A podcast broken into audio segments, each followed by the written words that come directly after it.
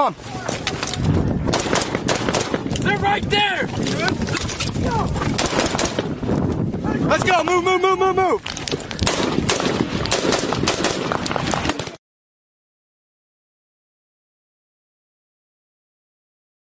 This episode of Choices Not Chances podcast is sponsored by Louisiana Gun Shop, located on Highway ninety West in Broussard, Louisiana, just south of Lafayette.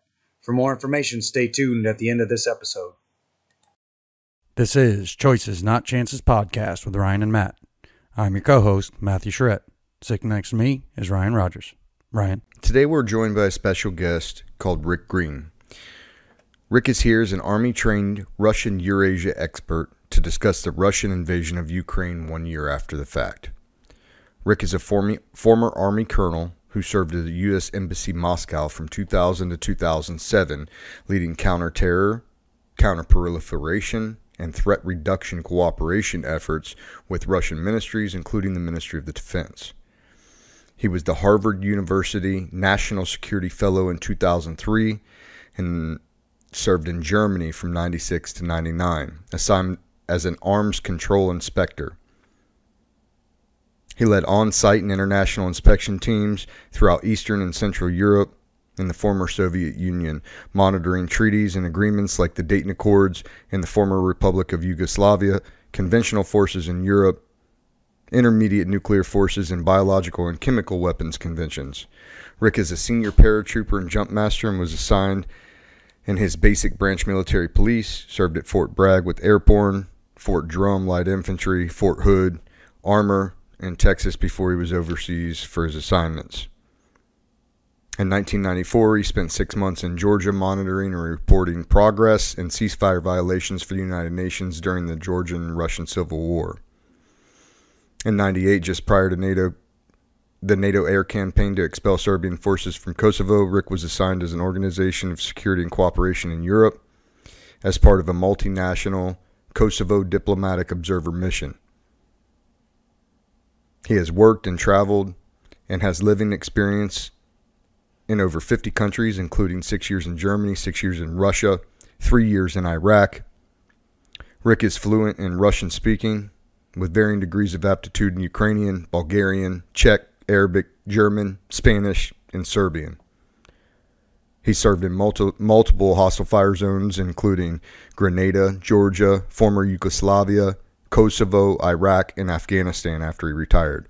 He supported D O D missions and initiatives for over forty years.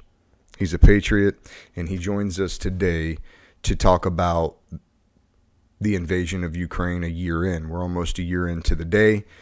And Rick has uh, been generous enough to join and give us an inside look, a deeper look from somebody who truly understands the region, the culture, the people, Vladimir Putin, um, at a level that most Americans don't understand.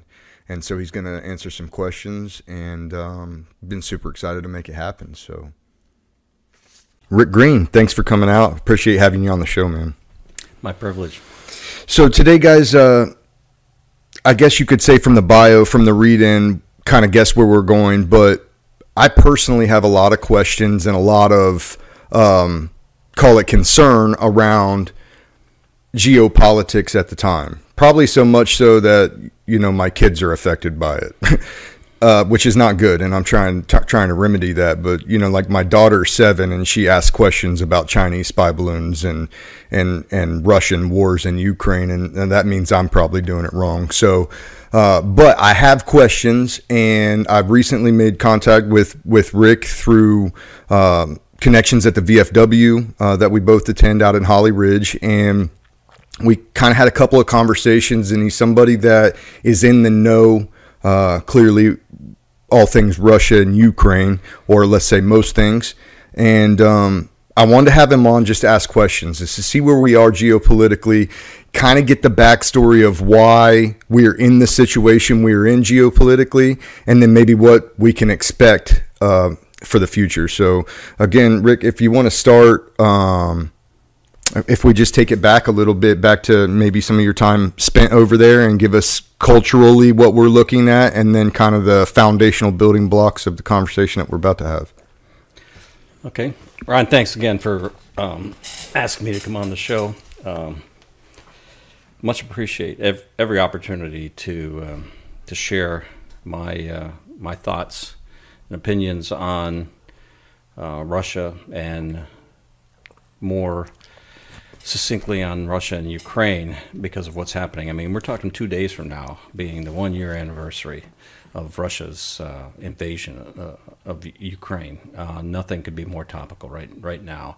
And the way that, like you spoke of geopolitically, the way that branches out into China and Europe, um, the consequences, uh, yeah, nothing.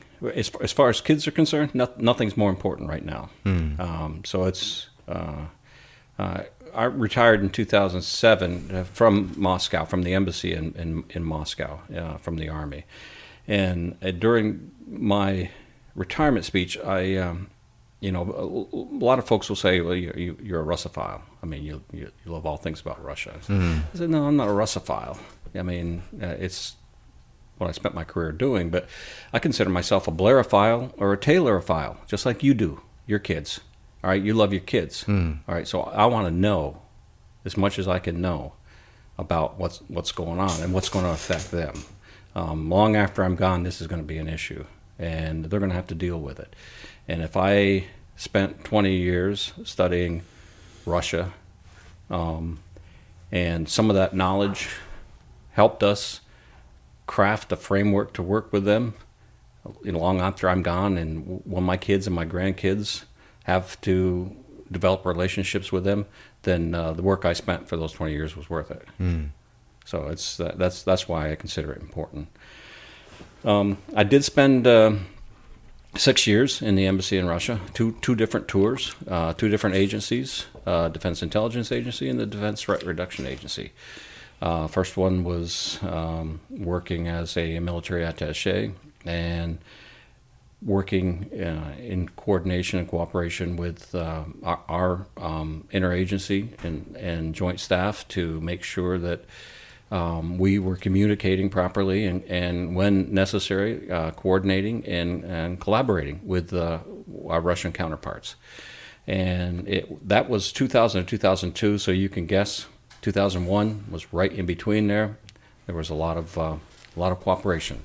Mm-hmm. Uh, a lot more cooperation than we, obviously we've got now.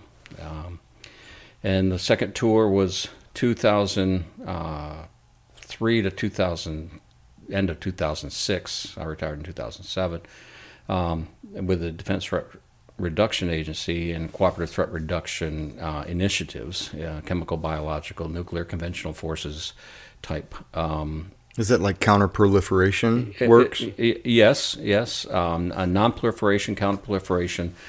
Um, primarily make, uh, making sure that uh, those nuclear, biological, chemical, uh, radiological um, weapons or precursors uh, were properly um, secured, properly managed. Um And what countries do you support when you're doing that? Well, I uh, I was stationed in Moscow, um, but we had offices at the time. The Defense Threat Reduction Agency had offices in um, Kazakhstan, uh, Ukraine, Russia, and Baku, and uh, Azerbaijan. Azerbaijan. Um, yeah, and we different projects that run any anywhere from um, helping the Azerbaijanis um, with their their coastal defense forces. Um, they're right there on the Caspian Sea. The Iranians have no um, respect for uh, the international waters mm. as the Caspian Sea is concerned. They know where the oil is. Um, so we trained. Uh, their coastal defense forces, their marine coastal defense forces, um, to board ships, um, gave them, you know, equipment, uh, just just to help them uh, be a little bit more proactive, be a little bit more um, confident in the way they dealt with uh, security around the, the, the Caspian Sea. But um, you know, nuclear weapons uh, in in Russia. Uh, have to be secured. Mm-hmm. Um, It has to be monitored. I mean, we we talked about uh, the uh, Putin just pulling out, uh, basically, of at least uh, withdrawing from participation. He didn't really withdraw from the treaty itself, but he withdraw, withdrew from the uh, participation of the START treaty. Um, numbers aren't going to change, uh, according to everything I've said, I've seen on, uh, on. You mean of weapons? Yeah, that that that the, uh, the warhead count won't won't change, um, but it does it, it does th- throw a cloak over it a little bit, and uh, we won't have as much transparency as we, we would have liked. And that, that treaty ends in February of of uh, twenty-six anyway, so that really only gives us three years to uh, map out something uh, that has common ground between the, the, the two countries. I, I'm hopeful that we can do that. Yeah, I'm hopeful that we can do that too, and especially with. Like, it doesn't need to get to that again. If it gets to that, we're all, uh, the kids are in a different situation, right? Yeah, they'll be hiding um, under their desks again. Uh, we've been operating under mutually assured destruction policy for fifty plus years. And um, what bothers me in recent technological advancements is, you know, near peer nation states like China or Russia talking about having advanced delivery vehicles for these warheads, because then it's, if you have an advanced delivery system, mutually assured destruction policy kind of gets tampered with a little bit, or, or changed outright. So um, it's interesting. It's I, I don't want it. I don't mean for it to be scary, but it is one of those things that you don't want to be ignorant about. No, it's got to be managed. It's yeah. definitely got to be man- managed, um, at least bilaterally, if mm-hmm. not um, uh, universally. Um, it's it, yeah. It's mm-hmm. it's ex- ex- existential. I mean, it it could certainly end the world. You're right. Yeah. Yeah. I don't like that. Um, going back a second to Azerbaijan, at what time were you helping them out? Like um, year-wise? Yeah, that was probably um, two thousand four, five-ish. So before Armenia and... No, I mean, Armenia and Azerbaijan has been uh, the most recent uh, incursions in mm-hmm. uh, Nagorno-Karabakh. Mm-hmm. Um, I mean, that's been going on for um, decades. Uh, yeah. So it was it was during the time that um, Armenia and Azerbaijan were um, considered still still at war. Mm-hmm. So the assistance that we were providing to Azerbaijan. Um, was was closely monitored and managed sure. um, by um, the, the government of Armenia. Um, and we we have a agreement, or at the time we had an agreement that if, you know, we provided assistance uh, to one country, we would provide um, something in like to uh, to to the other com- country, just to uh, make sure that the balance of power was uh, was where it needed to be. And and we didn't provide any offensive capability to mm-hmm. the uh, Azerbaijanis. Uh, we, we helped them um, manage their area of the Caspian Sea um, uh, more effect- effectively, more efficiently. Mm-hmm. Mm-hmm. Gotcha. Well, it was just an interesting little thing, because I did a little bit of research when I was covering, you know, the uprising drone warfare. And Azerbaijan and Armenia's war was one of the highlights, at least for, you know, I think General Berger and some of the commandant staff when trying to, you know, um, with this new force design, with looking at what to keep, what to go away. I think we learned a lot from that battle uh, or that war, yeah, especially I'm, I'm, with U A Vs. Yeah, I'm certain both the Armenians and the Azerbaijanis learned a lot, yeah. um, not only offensive use of drones, but uh, how, how you know how counter drone operations are important as mm. well. And and one of those two countries suffered much much more from, from drones than the other. And yeah, it was a it was a big learning experience. And Russians uh, were were into that as well. Mm-hmm. I think everybody's into it now. Okay, so where do we move on from there? So let's let's talk about. Um, Before, when we were talking offline, leading up to, you know, almost a year ago, leading up to the invasion of Ukraine, let's say the twelve months working up to it, it seemed to be that not a lot of people were taking it serious. It seemed to be, you know, and I, what do I know? I only have open source, but it seemed to me like we weren't really expecting that to happen. What's your view on that, or what's your take on that? Well, I mean, that's all I have is open source as well. It's just I have a, I read a lot of open source uh, material, you know, whether it's uh, in English or in, in a language that, mm-hmm. that I can read. Um, and I still have enough contacts, you know, all over that I get um, open source information that, that, that other folks don't um, get a chance to read. So, mm. um, you know, some of it's not worth reading, some of it is, and it, it all comes together. You know, if you read enough of it, there's you can put the pieces of the puzzle together. Um, I was pretty sure that he was coming very early. Um, I think a lot of folks were. It's just that they didn't want to say, either because they really were hoping that it wasn't w- what was going to happen, or um, that's just that's the policy that we had. Um, I'm, I'm not sure. Um, but his array of forces, what he was bringing up as close to the, the border as he was. And, and this is real easy now, Monday morning quarterback and looking back at it. But I, I can, I mean, I had five or six people ask for my opinion on what I thought. Nobody, nobody important, obviously, just friends, but they were all curious. And um, I said, yeah, it's, it's a no-brainer for me. You know, if I'm wrong, I'm wrong. I hope I'm wrong. But mm-hmm. um, from what he's um, mustering, uh, you know, on the other side of the border, as far as order of battle is concerned, um, and the numbers, the sheer numbers, and the fact that I know because I've been on site um, dozens of Russian military facilities, um, I I know I have a better feel for what it takes to move those forces out of garrison and keep them out of garrison for as long as he has. Mm-hmm. That's not an exercise. He's not going to spend. He doesn't have that kind of money. Mm-hmm. Um, so he, he, yeah, this yeah. is he means business. And sure enough, uh, that's what happened uh, a year yeah. ago in two days.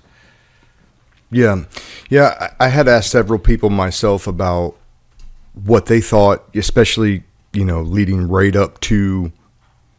When he came across a couple of days and they're like, nah, man, it's just a show of force. And I'm like, man, that many people, that much equipment is that close to the border. You know, it seemed to me, and, you know, of course, I, I don't want a Monday morning quarterback either. Uh, but at the time I was saying that, like, you don't, you don't move that much of your resource. Um, but be that as it may, you know, it's not about being right or wrong. It's about where do we go and how do we fix it, and you know what's the best policy moving forward. So um, I think we'll you you know more about this by far than me. So I'm just going to ask you to kind of take the reins as far as what you've seen, where you feel like we are a year in, what it looks like uh, now, um, both losses on both sides, consequences, and then. Uh, you know, where we intend or where you see us going from here. All right. Um, the losses are staggering. I mean, that's just, just what our estimates are. Um, two hundred thousand uh, killed and, and, and wounded, not able to return to battle on the Russian side alone. Um, oh, and that, that and that goes up. It has skyrocketed here in the last couple of months. I, I would watch the numbers. I, I get a daily... Uh, map drop and, you know, some equipment and, and personnel numbers, uh, just analysts that um, are tracking that. Mm-hmm. And, I mean, everyone, anybody that was watching those numbers watched it as it crept up closer and closer and closer to one hundred K. And then in about six weeks, it went from, you know, one hundred K to one hundred fifty K. What changed in that six weeks? Um... The the Russians pushed um, harder. Um, Wagner Group and its um, emptying the prisons, the convicts that they hired, and uh, using them for cannon fodder, um, pushing them, you know, pushing them right out front, and um, gaining a little bit of ground, but losing thousands mm-hmm. uh, because of it. I would guess that was the the, the primary boost in, in, in those numbers. Um, the numbers haven't slowed. That slope is is probably fairly similar here in the last couple of weeks, and that's because they're pushing hard. The Russians are pushing hard to try to get as much ground as possible before main battle tanks are introduced, um, Western main battle tanks are introduced. That's close. Um, mm-hmm. I think uh, maybe... two weeks, I would guess, at least for the uh, uh, uh, the German tanks. Um, our, you know, our tanks, maybe the the, the British tank, tanks, the, the Cheetahs, and, um, and and our Abrams are probably a little bit further down. But the Leopards are, are, are I think, are cl- close to being introduced to the, Ukraine. Yep. Mm-hmm. Um, the the issue is going to be uh, maintenance and sustainment. They're going. They're smart. They're very capable um, uh, warfighters, so um, they're they're going to get their heads around the Bradleys and the, and the main battle tanks, I think, very very quickly, um, and I I think their use um, tactically is is going to surprise the Russians. Um, But the issue, like I said, is going to be sustainment and maintenance. But we all, we everyone knew that. Mm-hmm. I mean, that's that, that's whenever you give major um, pieces of equipment to uh, to another co- country, um, uh, sustainment and maintenance are a big big part of that. It's just, you know, that's a three-headed da- dragon. Mm-hmm. Um, I did read something. Uh, I forgot the source now. It was uh, something came in over the internet that said uh, uh, troops, U S troops. I weren't going to be on the ground, but the chances of U S contractors uh, assisting in that maintenance and sustainment of of, uh, of the new equipment was uh, was more than likely to mm-hmm. happen. Um, so it still keeps boots off the ground. U S contractors, not a mil- not a military show, not a not an American face. They don't count as boots. Yeah, I think we already have like mercenary contractors over there helping out. We, um, yeah, yeah. Well, I know we there's do Americans, have some of my yeah, friends. Yeah, yeah, yeah. yeah, no, yeah there's, so. there's, there's Americans that are fighting right now. Uh, it's just that sustainment and that uh, maintenance piece, I think, is probably going to be let as a contract. And let me ask you this. A lot of people have suggested that the main forces that have invaded Ukraine and fought there have been cons- conscripts and old equipment and out, almost seeming outdated. Is that true? And if it is true, is that by design? Is there a whole lot of extra stuff in the back that he hasn't used, is what I'm saying? Um, he, he does have a reserve. I don't think it's a, a, a whole lot of extra. Um, I will tell you that uh, as, as far as I can recall, the first group of forces that he lost were um, some of the elite airborne forces that, that uh, took control of the Kyiv um, airport, mm-hmm. and then had to had to fall back or were destroyed. Uh, so he has he has used elite forces. Um, their army is heavily conscripted, anyways. So um, their concept of a professional service uh, is nothing like like we're, we've been used to here for the last fifty years. Mm-hmm. Um, so. Yeah, just a little, another vignette. I would, um, on-site inspections that we would do uh, on Russian uh, bases, mm-hmm. uh, uh, Air Force, Army, you know, uh, their Marines, the Coast, Coastal Defense Forces. Um, pretty much a protocol and a, a schedule of events. So these inspections are mandated by the Senate. So there's a there's a, a treaty book that you follow. There's a s- set of steps and certain things that have to be inspected while you're on site.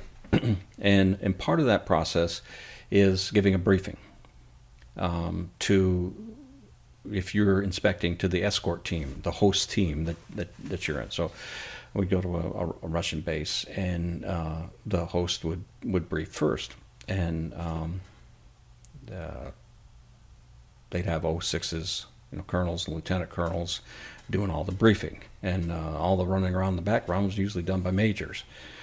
Um,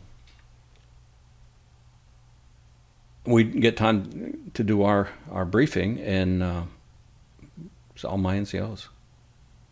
I'd have E sixes and E sevens briefing, I, everything that we were doing. And every time we did that, um, I got two responses.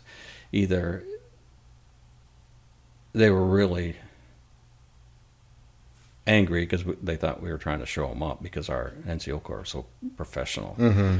Or they were just so envious. It was like they're shaking their heads, mm-hmm. and they knew it was off the record, so they could basically speak, speak freely, but they were so in awe of what our professional soldiers could do, and they would never trust um, and any of their um, N C Os or even their, their proper sheiks, their uh, um, warrant officers, to do something like that. Mm. Um, so I think that's, I mean, that's why they had, you know, O fives and O sixes doing what I had E sixes, E sevens doing, and my guys were knocking it out of the park.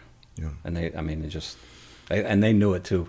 They would stand up there and they knew what they were doing, and, and uh, it just, and they knew what kind of uh, looks they were getting. So it, it was just, that's, I mean, that's why you promote a professional army. Oh yeah. All right. Uh, Cause that wasn't that, that, that message got sent, mm-hmm. got sent multiple times at the, to the highest levels. There's no doubt about it. Is it, this cultural?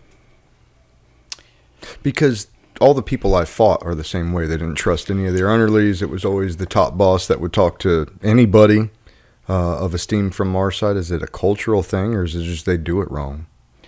Um, it's, it's probably uh, historical and cultural. Um, a, a lot of countries uh, uh, are are like that. I mean, you you uh, you said a lot of the folks that you uh, that you fought against were, were the same were the same way. So certainly the Middle Eastern armies, a lot of them are like that. Those that have turned the corner and have become more professional have uh, have picked up our model, um, and I mean all the European countries that I ever worked with, alongside of, um, they all have.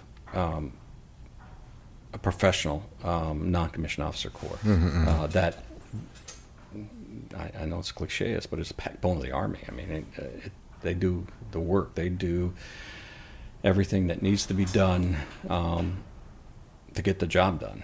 Mm-hmm. So it's no, it was just um, yeah. That's that's I spoke uh, as as highly and as often as I could about the teams that we. Uh, that I went in with, because I had I had one thing to do. Uh, if if I was a deputy team chief, or the team chief had had one thing to do, um, and then all the rest of the work that was done, whether it was a weapons specialist uh, doing his job, or an uh, interpreter, uh, translator doing their job, uh, it, yeah, it, it, we couldn't have done it with with with anything short of the teams that we, we brought in. They were just. Mm-hmm. But yeah, it's it is it's it's it's cultural and historical. It's just, um, yeah, I guess you could say it's, you know, part of the, you know, Communist Party psyche that uh, you know, only the, the, the top brass gets to uh, understand what's going on. That's what's going on right now in the, in, yeah, I think in that's Russia. Their downfall too. Um, well, at least it seems like it would be to me, because like the way that we work is with the decentralized chain of command and.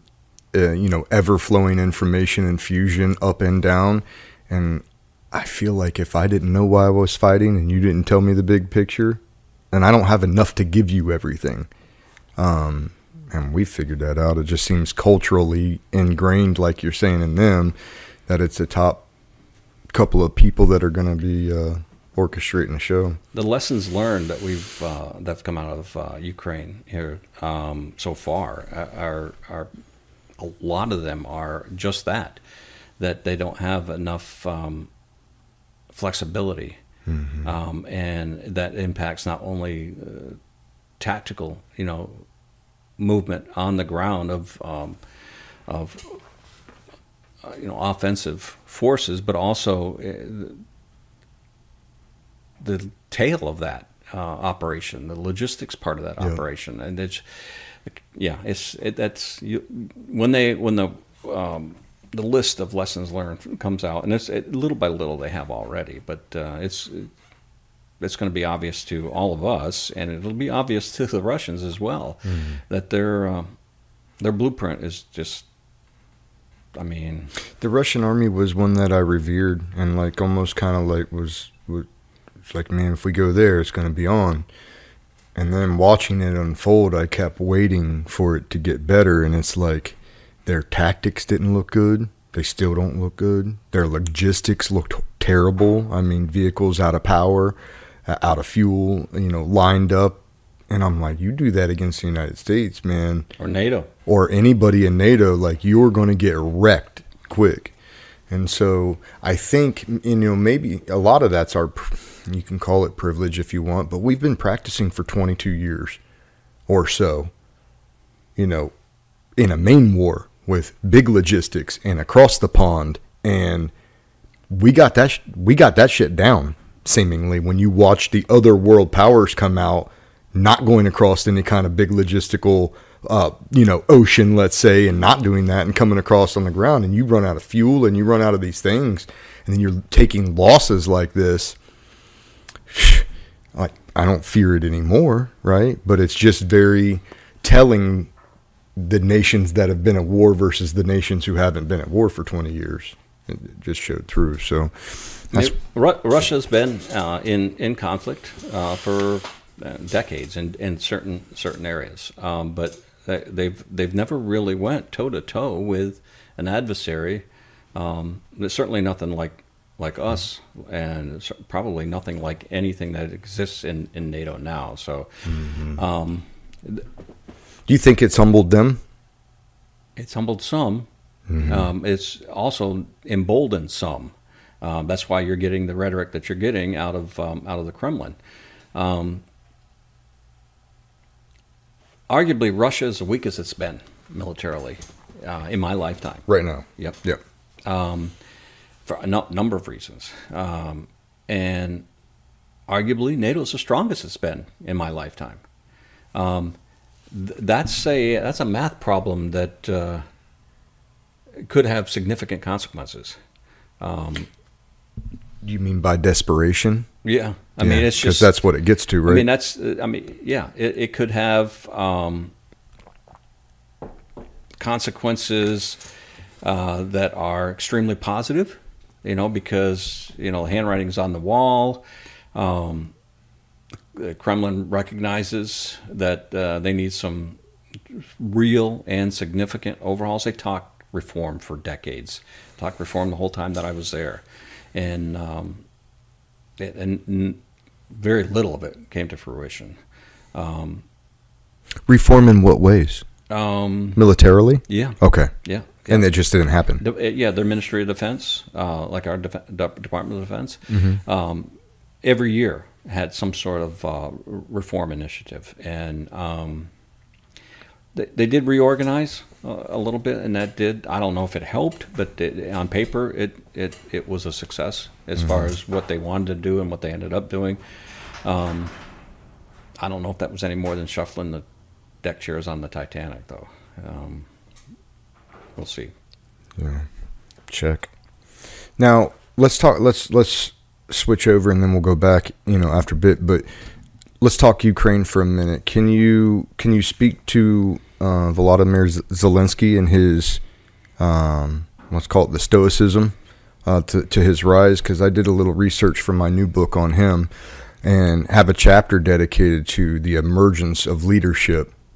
And he's one of those cases where he emerged at a time, or his leadership has emerged at a time that was aligned with the stars, in my opinion, and then used his stoic attitude to uh resolve for the Ukrainian people to not just bring his own people into fight, but to bring my people into fight. And people of a bunch of different countries said, no, we'll follow him. Or we'll go fight for him. And do you have something to, I mean, he's he's definitely going to be a case study. I mean, for, for a long time, people are going to look at it and say, how, how did this work? Mm-hmm. How, how was this successful? It's Ukraine. They're not renowned for world leaders. All right, and this this guy stepped up, um, and he's performed. And it's not a it's not it's not a one man show. Just like our commander in chief's not a one man show. Um, he's the people that he's got working with him are, are confident. They have the confidence of, of the people. Um, yeah, he's um, like I said, he's he's going to be a case study for a long time. What's interesting is he kind of got his claim to fame through Hollywood, right? Their Hollywood yeah. through um, through a T V show. Uh, the name of it is escaping me right now, but essentially he was a teacher and ran for president of their country on a non-corruption platform. He's a comedian, actually. And a comedian. Yeah, yeah. And before that, I think he went to school for law but didn't like it. Uh, and his parents were a little bit upset that he wasn't going to pursue that. But what's interesting, he runs this whole show as this anti-corruption, going to save the sanctity of Ukraine. And then they run for president for real off the popularity of the show, and even call his platform, they name it after the yeah, show, yeah. his his actual political platform. And then he wins, and then through stoic leadership, some of his opposition now work as generals in his army for him, which is just insane to me.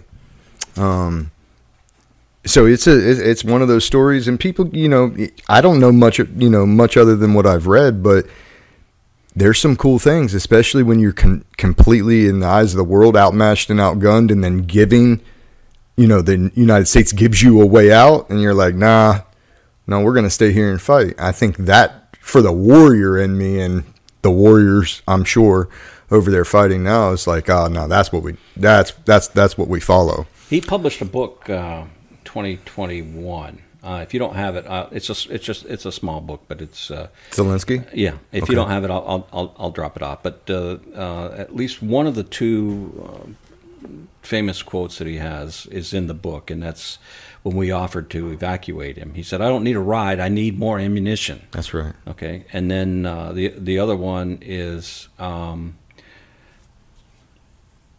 I wrote it down too. Ah, it's, yeah, it's it's critical. Um, if Russia stops fighting, the war ends. If Ukraine stops fighting, Ukraine ends. Mm-hmm. Okay, so I mean that's that's that's that's in the hearts of every Ukrainian. That's that's well, probably every Ukrainian, but certainly all the Ukrainians that uh, that are um, face to face, nose to nose with uh, with Russian forces right now. Yeah. And they know if they stop fighting, um, Ukraine goes away. I mean, that's Putin's goal. Yeah. What do you think? Um, what do you think the propensity is for Volodymyr Zelensky to use offensive weapons and push past Ukraine onto Russia?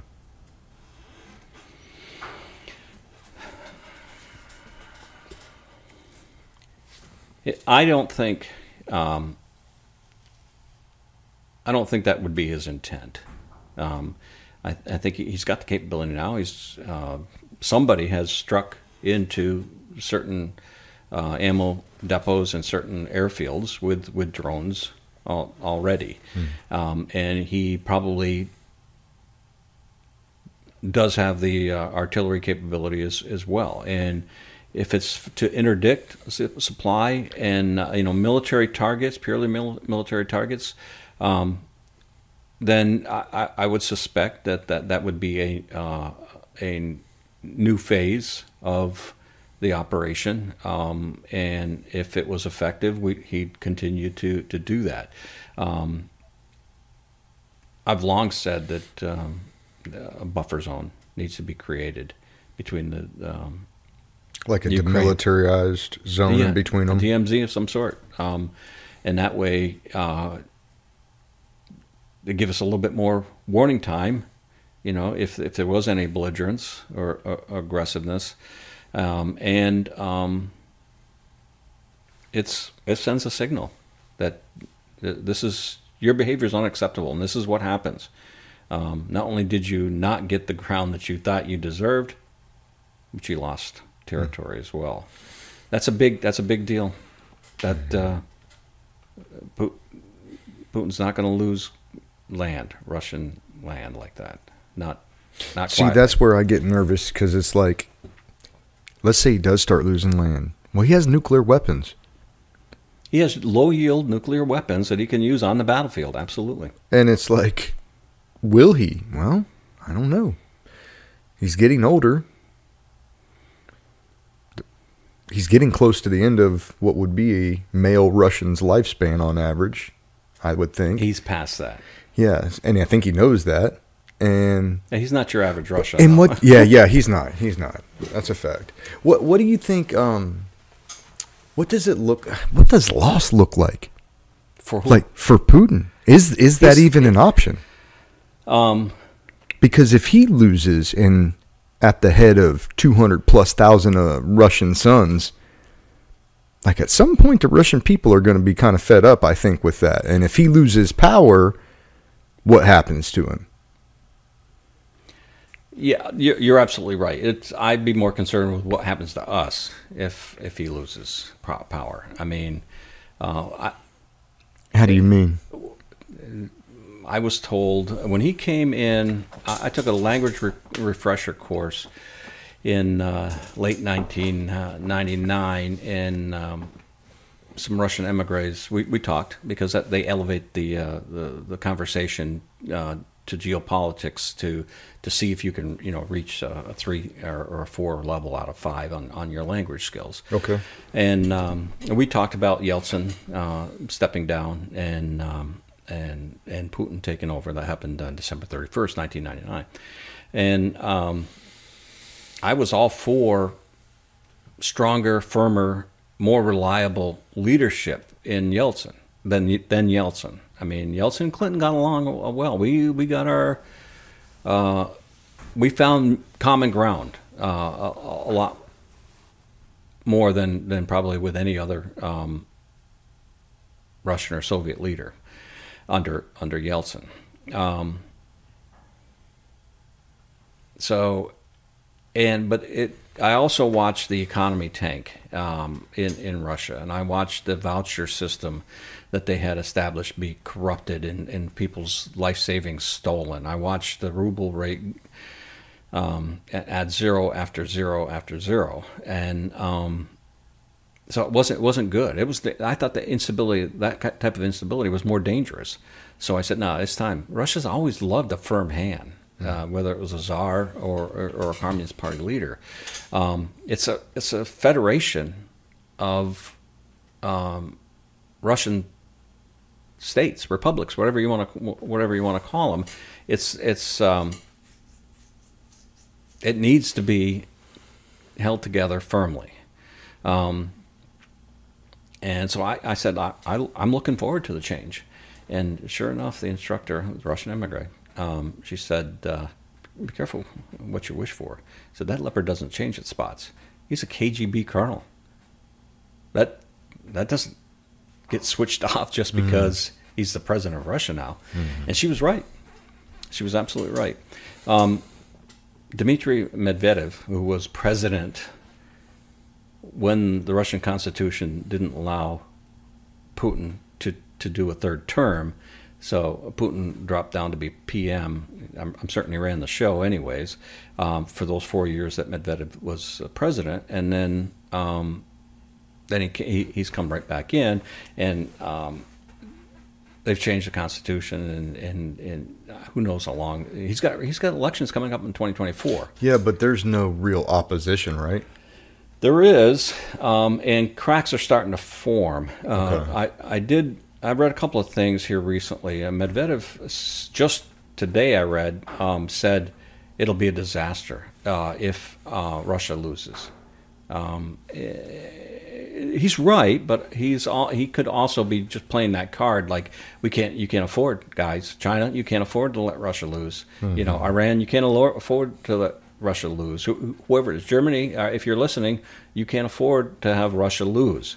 All right, because like I just said, I mean, it's just the, the confederation or the federation, the Russian Federation would splinter. Um, what does that look like? What? A splintered Russian Federation? It's a, it's a disaster. Mm-hmm. I mean, you, you're talking probably the Confederation of North Caucasus States uh, in, in, in the south, um, break, potentially breaking away. They know how much oil they've got down there. They, they know that they could sustain them, the, the, themselves if they didn't have a central army that could contain them. Um, Siberia. Um, I mean, there's not there's not an awful lot. What happens to nuclear weapons? That's see that's that's that's the bigger concern. That's the number one concern. What because they're they they are in different places mm-hmm. all over the, uh, um, the the Russian Federation. Um, and worst casing it, they lose control. What's that mean? They lose control though. Like we take control? NATO takes control? My opinion, if. If they lost control, um, we may very well offer to assist. Um, what, and, to keep them stable? Uh, uh, yeah, and keep them out of the hands of um, elements that uh, uh, could could use them just to uh, prom- promote their own profile. Even you know, if it was uh, an, an area that uh, was looking to elevate its its uh, stature on on the world stage. Uh, Uh, using a nuclear weapon would do that, mm-hmm. um, but I, I would guess we do. We've done it for a long time, uh, working with the Russians to help them secure and manage and um, keep safe uh, their nuclear arsenal. Um, the Cooperative Threat Reduction um, Initiative that was Nun Lugar um, spent. Uh, uh, I think it's like ten billion dollars in ten years to, to and it, it's and it's multinational. It's not just the U S Yeah. to to help them um, do just that: manage, uh, secure, store, um, up upkeep, yeah. upgrade if they needed to, um, just to, to make it less dangerous. Um, that that program's successful. That that program when Lugar was um, getting ready to retire from Indiana. Or Illinois, Illinois. Um, he uh, he brought his protege in to uh, um, take help take control of the of, of the uh, the program uh, with Senator uh, Nunn out of Georgia. Uh, that Senator Barack Obama. So he came to Russia. I met him at the uh, airport in uh, uh, just outside of Moscow.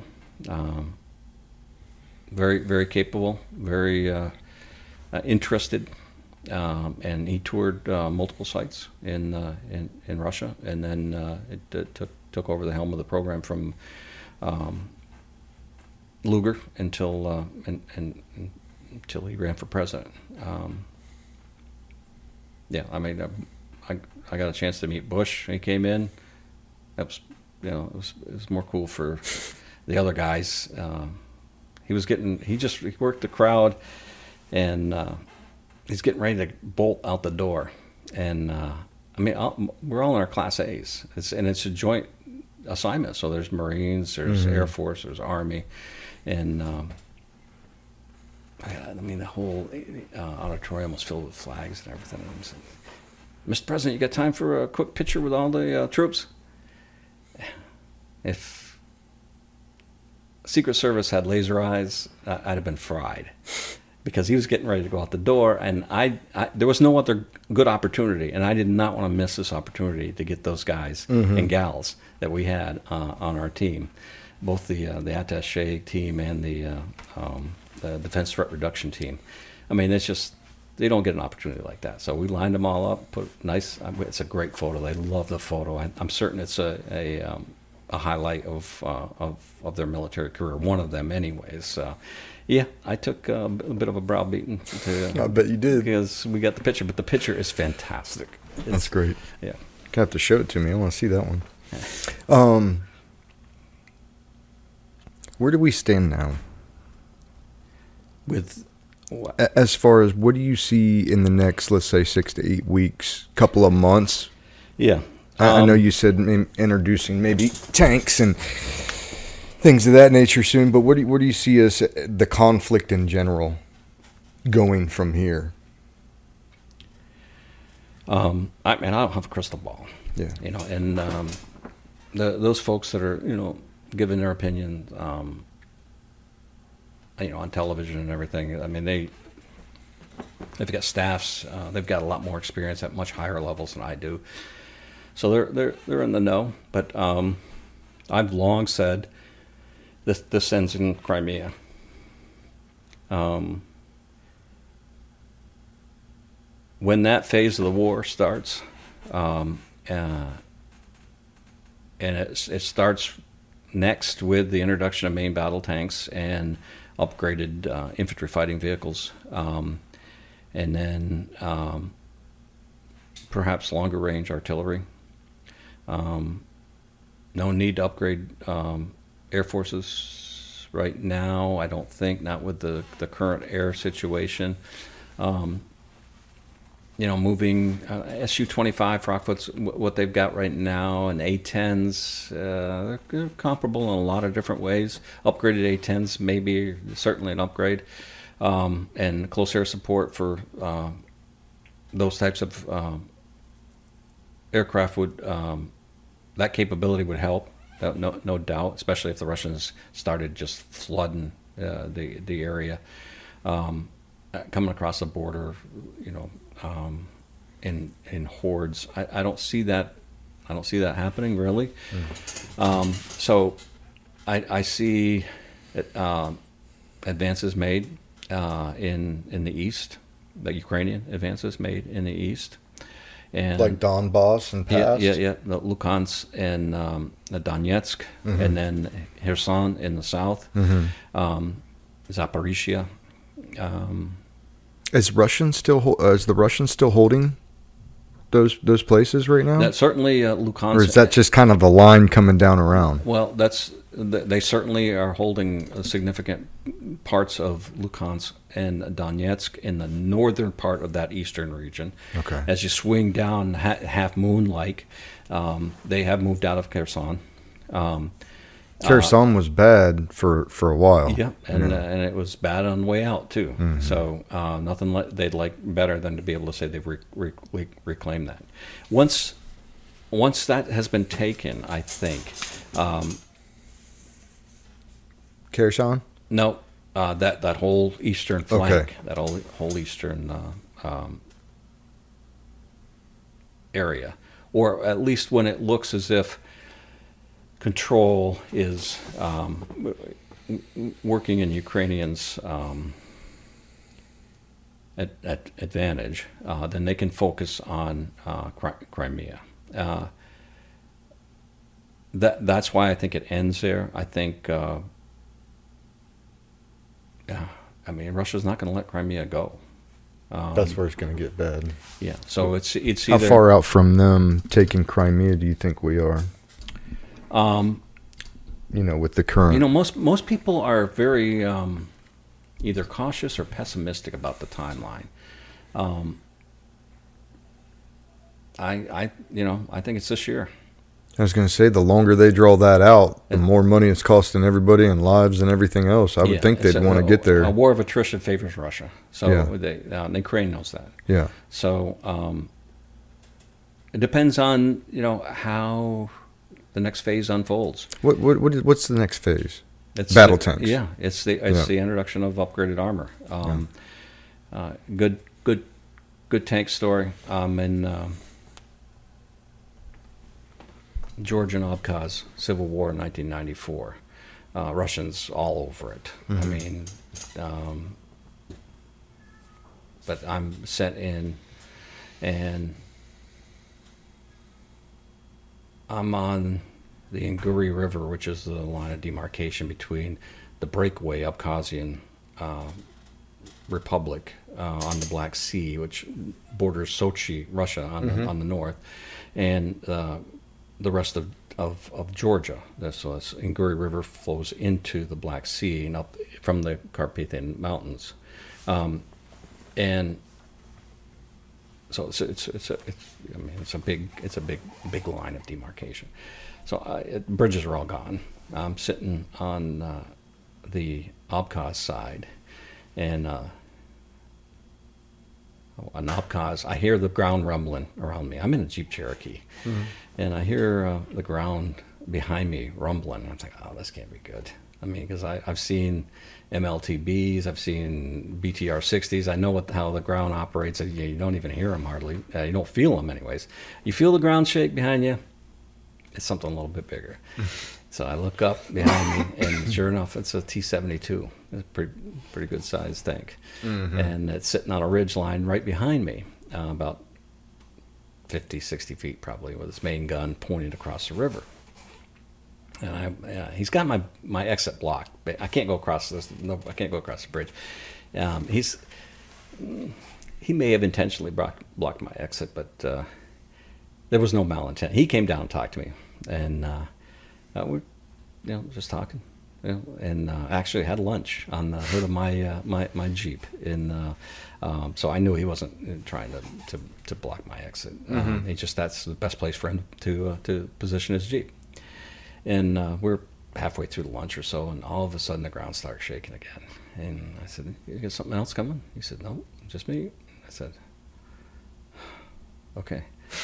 I look across the river. Here comes another tank, and I'm, I'm and it's on the Georgian side. Got his main, he's got his tube pointing right over, you know, right at us because he's pointing at the other tank, and um,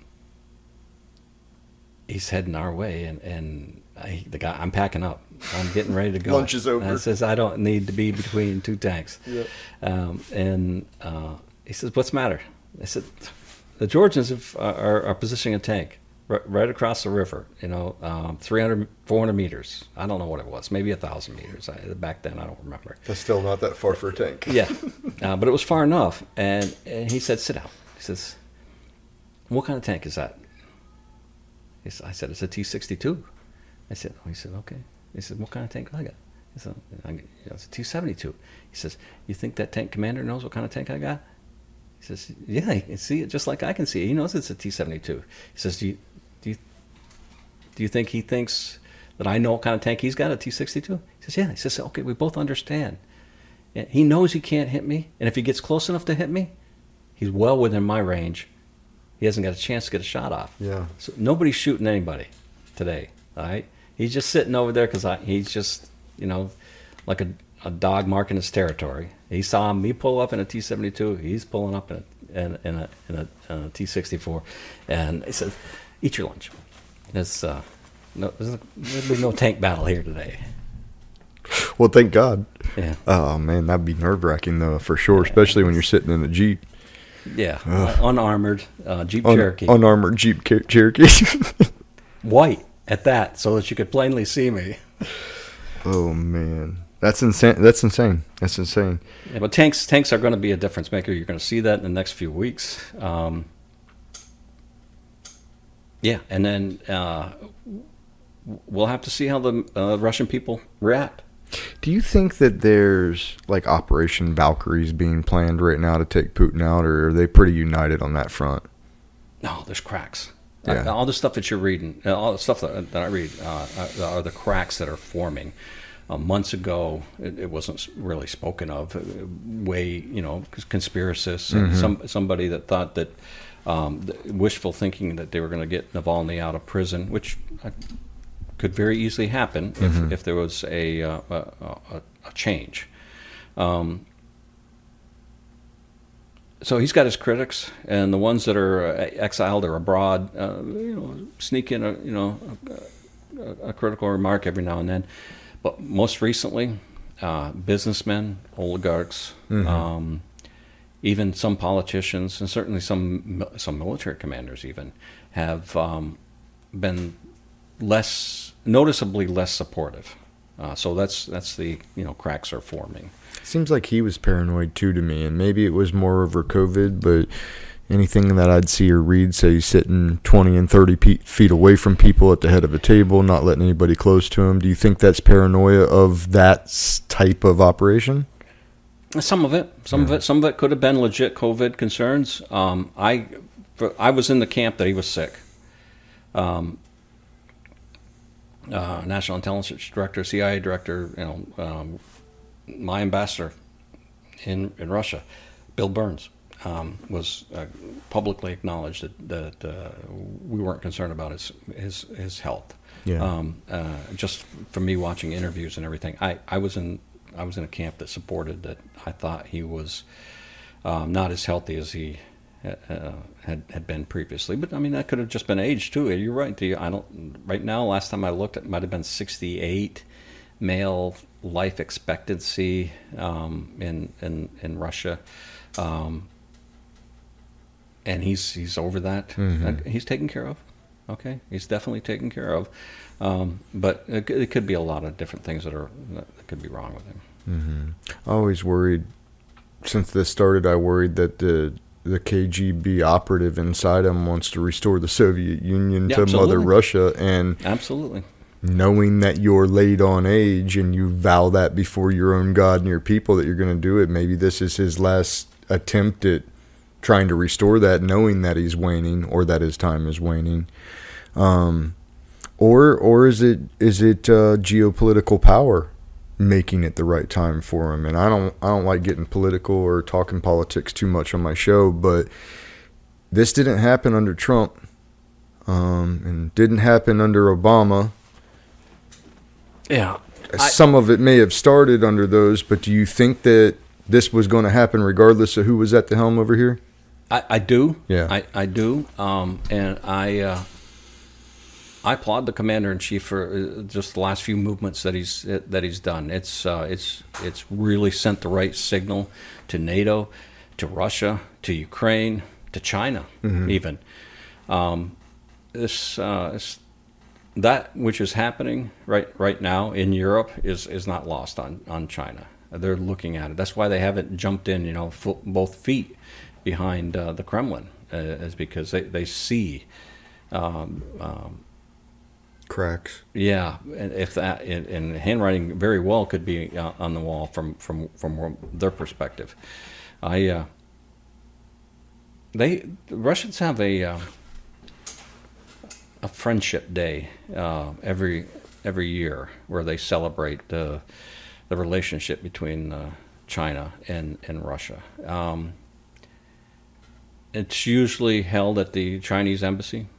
Uh, Chinese embassy in Moscow is the biggest embassy in Moscow. That's the way states operate. It's reciprocal, which means that in Beijing, the largest embassy that they got there is the Russian embassy. Um, but this Friendship Day um, spread. It, the reception is, is phenomenal, huge, big fanfare, just all the Russian generals you'd want to see, um, all the Chinese dignitaries that were in country at the time, just a, a great event for, for, for an attaché to attend. And um, I spoke to a Russian four-star at the time that said he had been... Um, stationed as a Soviet officer on the Kazakh border, um, monitoring uh, the, the area of China across from the border. And he said, um, you know, I'd be out there um, on on platform, and I'd be looking out across the the uh, the, the border, and for miles, all you can see is people. I mean, it's just so densely populated. Even in that area, it's just people, people, people. It's just, it's just mind-boggling. Mm-hmm. And same reception. I'm over, you know, talking to um, a, a Chinese two-star, and uh, it just happened to share the same vignettes. It's how I was stationed on the uh, the, the, the Chinese uh, Kazakh uh, Kazakhstan border. Uh, probably around the same time. They could have easily been looking at each other. And he said, um, I can remember looking across the border into Russia and seeing nothing but open fields and land for as far as you could see, either birch trees or, or tundra of some sort, or, or some sort of um, uh, wheat being being cultivated. It's just yep. beautiful, beautiful, beautiful. And, uh, and, uh, and it resonated so much. That two people could be standing, you know, hundreds of feet away from each other, probably looking and seeing two completely different things. Two different worlds. Yeah. And um, that's that's the point, exactly. I mean, Russia's view on the world and China's view on the world, uh, except where they have common ground. And this one, common ground is uh, tr- trying to weaken uh, the status of the United States. Um, that's that. I mean, that's that's a common ground. They will seek that type of common ground. But other than that, I'm I'm not sure there's an awful lot of um, you know, certainly not camaraderie. And there's I don't I don't know how how many times those interests lines intersect. Mm, I see what you're saying. So the common denominator when they are nice with each other is us. Yeah, just like same same thing with a couple other countries as well. Mm-hmm. Well, the question, you know, recent news is that Xi Jinping is vowing that he'll put lethal aid behind Russia uh, and, and helps with them with Ukraine. And also, I think they've already uh, a little bit propped up the ruble. Am I wrong? Or the ruble. Am I wrong in that? Um, I don't know about propping up the ruble. I mean, they probably stopped the free fall a, a little bit because um, China's one of those countries that's not participating in the sanction regime. regime. Mm-hmm. Um, Um, Turkey, North Korea, um, Iran. All the communist countries, mains? Well, uh, certainly uh, countries who don't have great relationships, except, except for Turkey, with. with, um, And the, the fact that they are helping uh, Russia skirt sanctions, um, it probably does um, help the economy and and, and uh, directly in, impacts the uh, um, rise or fall of the of the ruble. Um,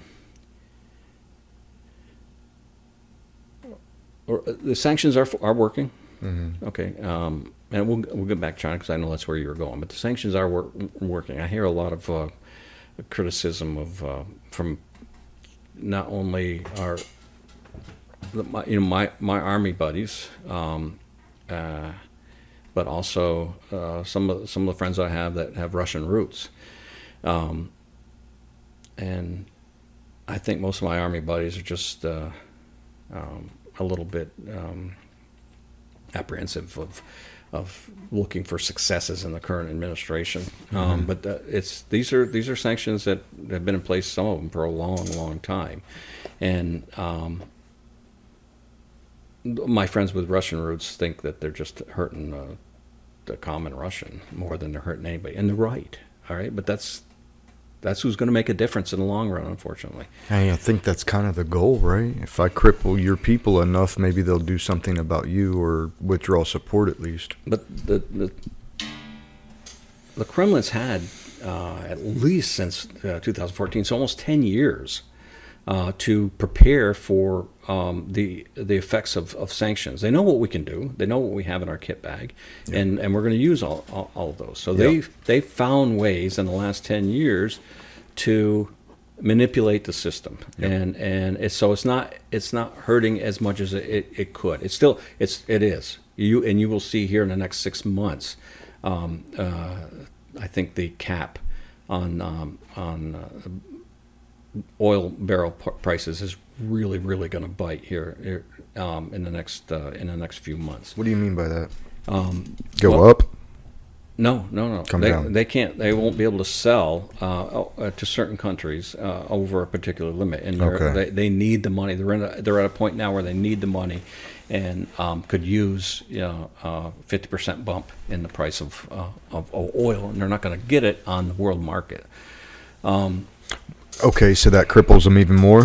Yeah. Yeah, absolutely. Of course. So those sanctions are going to start really, really um, having an impact. And um, are the oligarch sanctions and seizures helping? I thought absolutely. that might do it. Abs- abso- absolutely. That's what's helping these, these cracks form. Yeah, yeah. yeah. Um, uh, some of them are impacted more than others.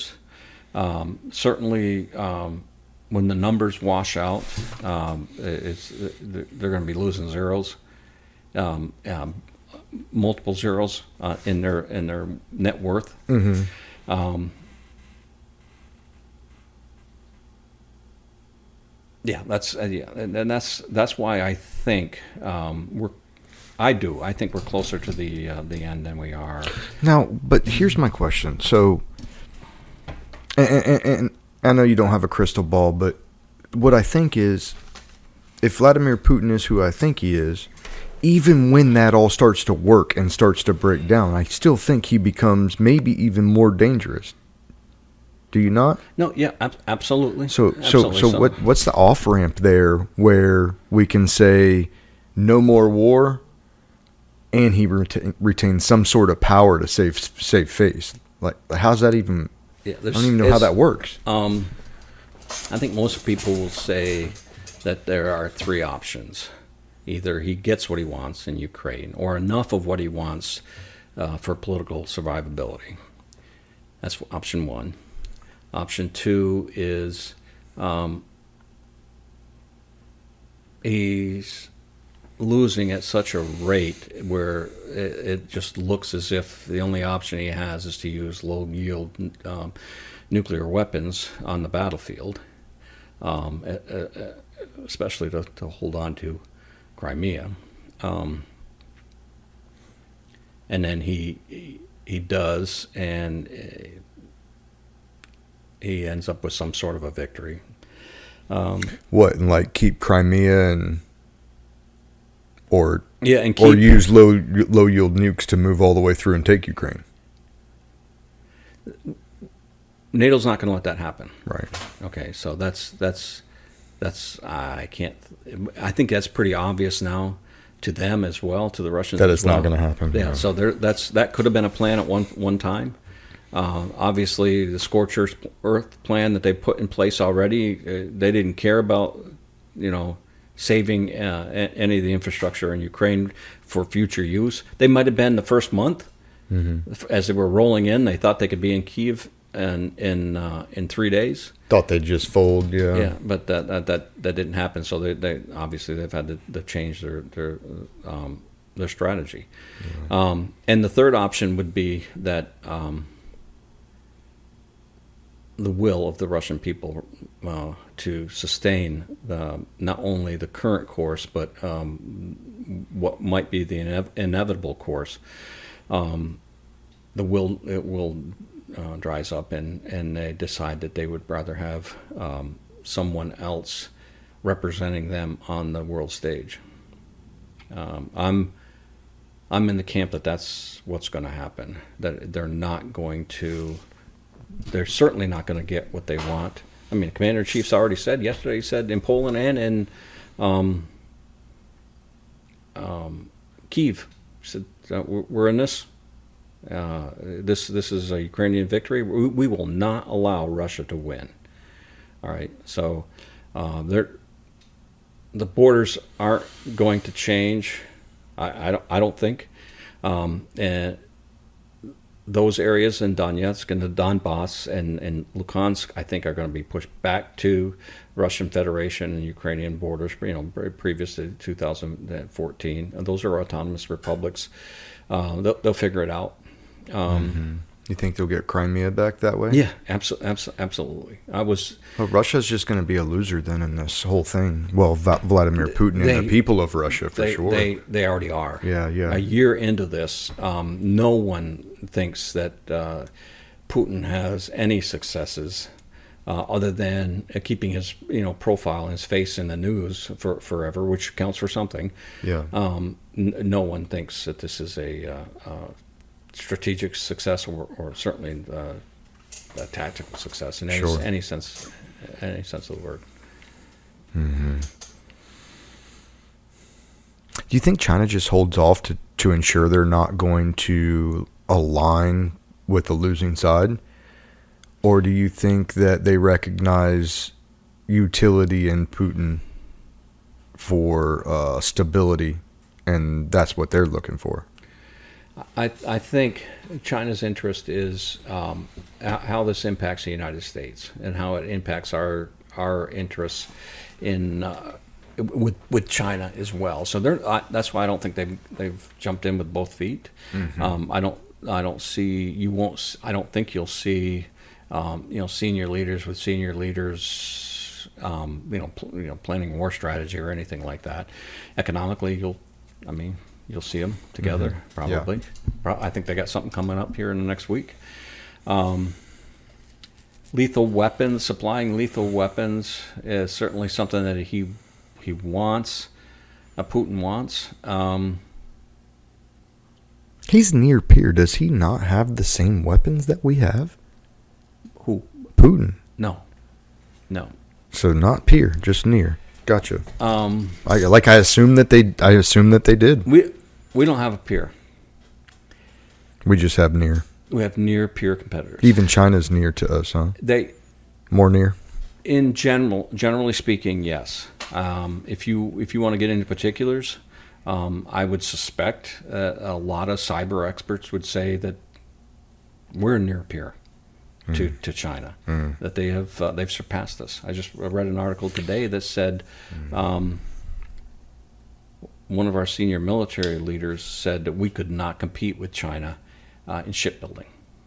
Hmm. Okay, that's, I mean, that's a great headline grabber. If you read the article, you'd probably see, yeah, we can't we can't pump out the number of smaller ships that they, they do on a regular basis.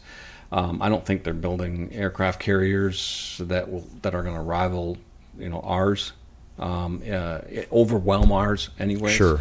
Um, so I, I didn't read the article. I just looked at the headline and thought, yeah, I know where this is going. This, mm-hmm. Yeah, this... The only get- thing that worries me about China is the amount of, um, like, intellectual theft, intellectual property theft. Like, to be able to steal our schematics for our warplanes, that's a problem. You know what I mean? That's a problem. And that makes us near peer at best, because if they have everything that we have because they're stealing it, which I'm not saying they have everything, but they have a lot of it. There's stuff I know they've stolen that they're using right now, you know.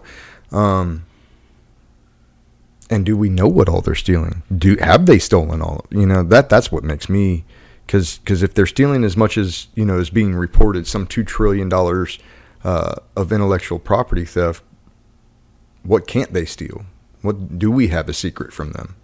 Uh, I'm certain we do. Okay. Um, okay. They are prolific in um, industrial espionage, as far as and and and, and defense espionage as, as well.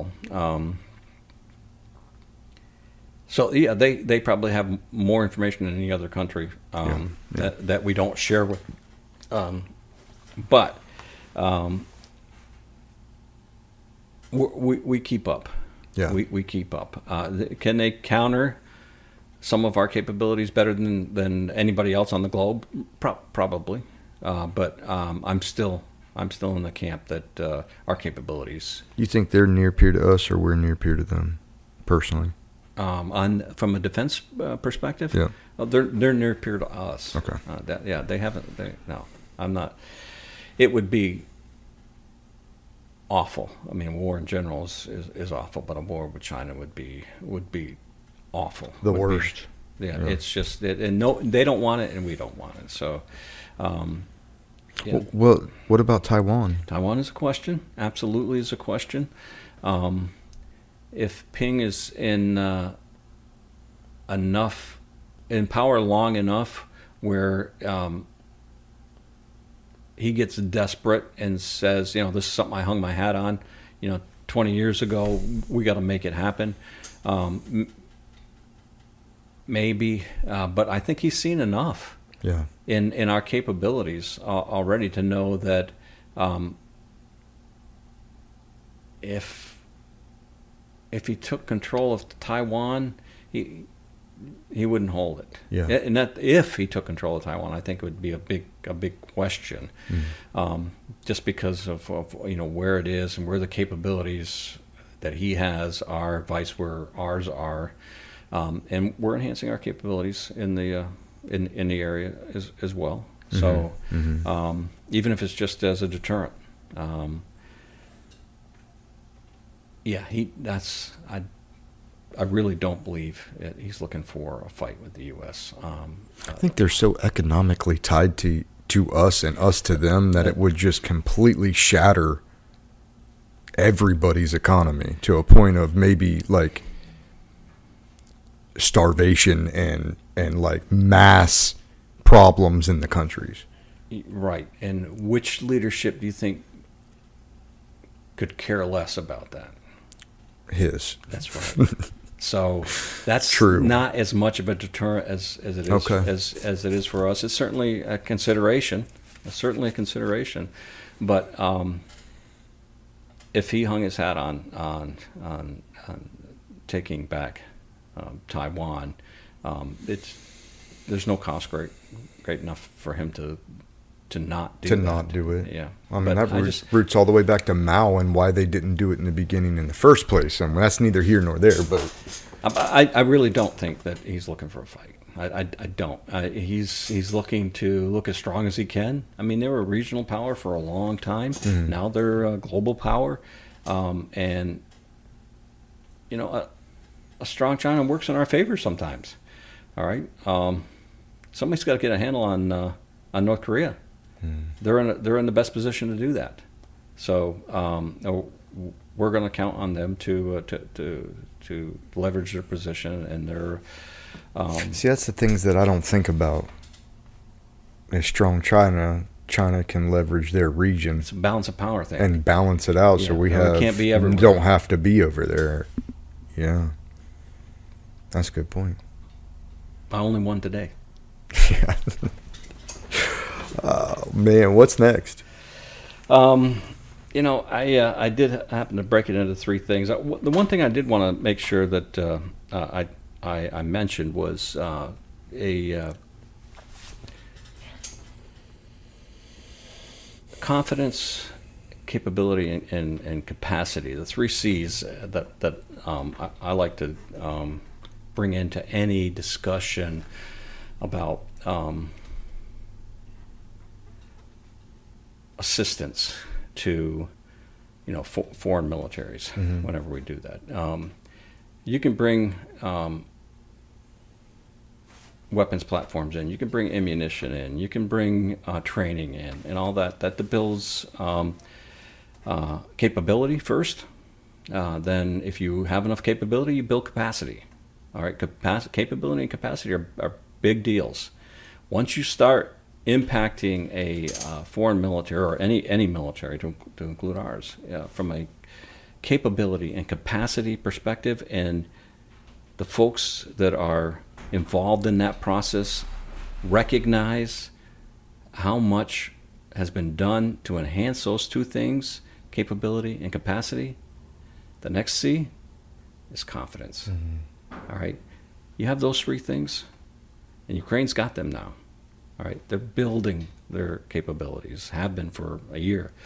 Now they're starting to realize that they've got some some capacity that'll allow them to sustain operations. All of that has been building their confidence. Their, sure. co- their confidence is off the charts, especially if you compare it with the what they're looking at on the other side. Not not even, not even close. I mean, you see it in any interview. Com- common people, lawyers, doctors, mm-hmm. um, farmers that are out in the front lines. Now they're doing something completely completely different, and, and they're confident in what they're doing, whether it's operating a drone or operating a uh, uh, one fifty-five. It doesn't it doesn't make it. They know what they're doing. They're, now they're they're professional soldiers now. Yeah. Um, so th- that's those those three things. Whenever I see something and I see a new platform introduced, or I see an uh, you know. Um, a million dollars worth of artillery rounds being being pushed out. I mean, I, I understand that's a part of the three C's is for me, anyways. Um, uh, capability, capacity, and, and, and coincidence. Um, coincidence or confidence? Confidence. Confidence. Confidence. I'll slip a tongue. Um, where you asked where it ends. Um, we're we're starting to look at war crimes now. I mean, you saw the vice president uh, talk talk, talk uh, a couple of days ago about um, name, naming them. That's official U S policy now. Um, they're uh, they're they're going to be held accountable, um, and uh, they're going to have to pay reparations. That's that's going to hurt their economy even further. Um, it's going to be like um, the Treaty of Versailles. We're going to have a panel come together and um, Nuremberg trials, or like, Nuremberg yeah, trials. Um, I don't know. I don't think it works like that any uh, uh, the same way exactly any, anymore. And you know, bringing you know Kremlin leaders to trial is problematic, anyways. Most of them would be in absentia, I think. Um, but it's still it's it's symbolic, and um, yeah, you got frozen assets. There's, there's talk about using those frozen assets right now to start reparations in, in Ukraine. Um, and that, that may very well be. Now, who what, makes that policy, though? Who's going to make Russia do that? Um, or is this, you're saying, after this is resolved, that's going to be... In, internationally, it'll, it'll go to a tribunal of some some, some sort, and um, uh, the decision will be made to, okay, yeah, Russia will... We'll, we'll hate something like that probably. Yeah, yeah, yeah. Um, but, um, yeah, NATO's going to look a lot different in the end. Already is looking different.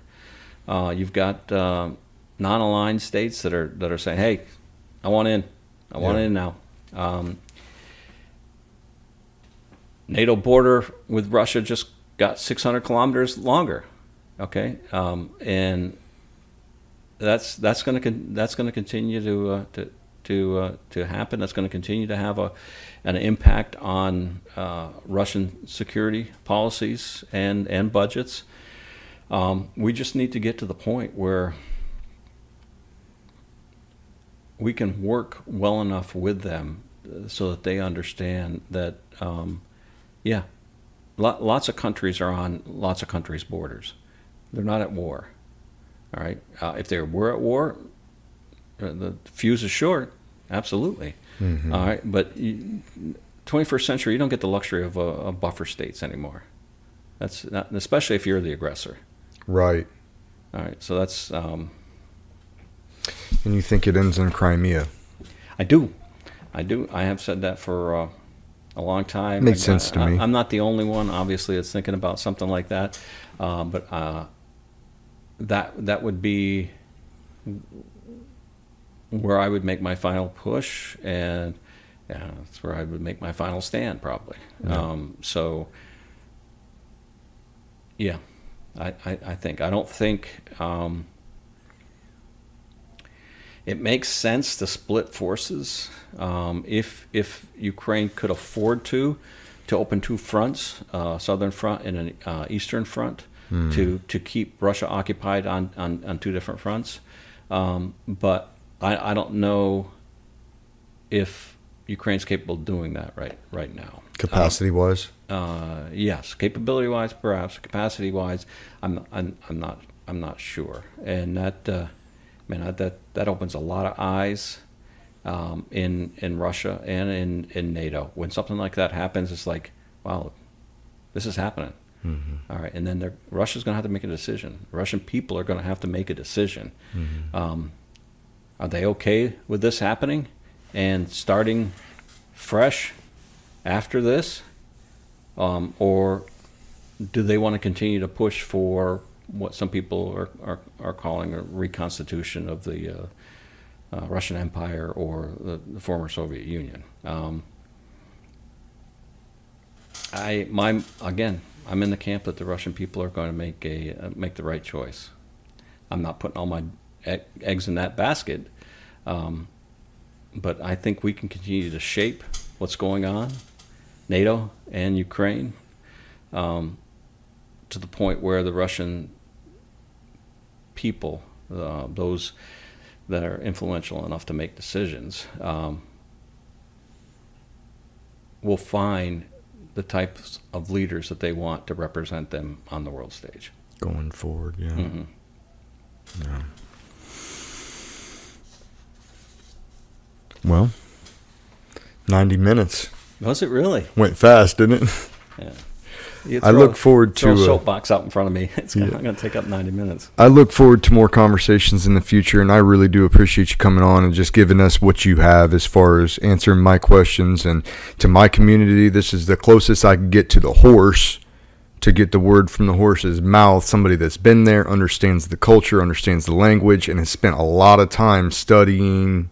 working, being in and around other militaries, and um, spent time inside of Russia. So, you know, from the bottom of my heart, me and Matt, I appreciate you coming out here and, and doing this, and I look forward to more conversations, especially offline. But if we can, if we can gin up more as this goes and kind of track the progress of uh, of what's going on on that side of the world, I'd love to do that yeah, in the future. So, oh, my my pleasure to be here. Anytime I can help brother out like this, this is uh, this is that's the reason I did it. Um, And, uh, yeah, the landscape's going to change.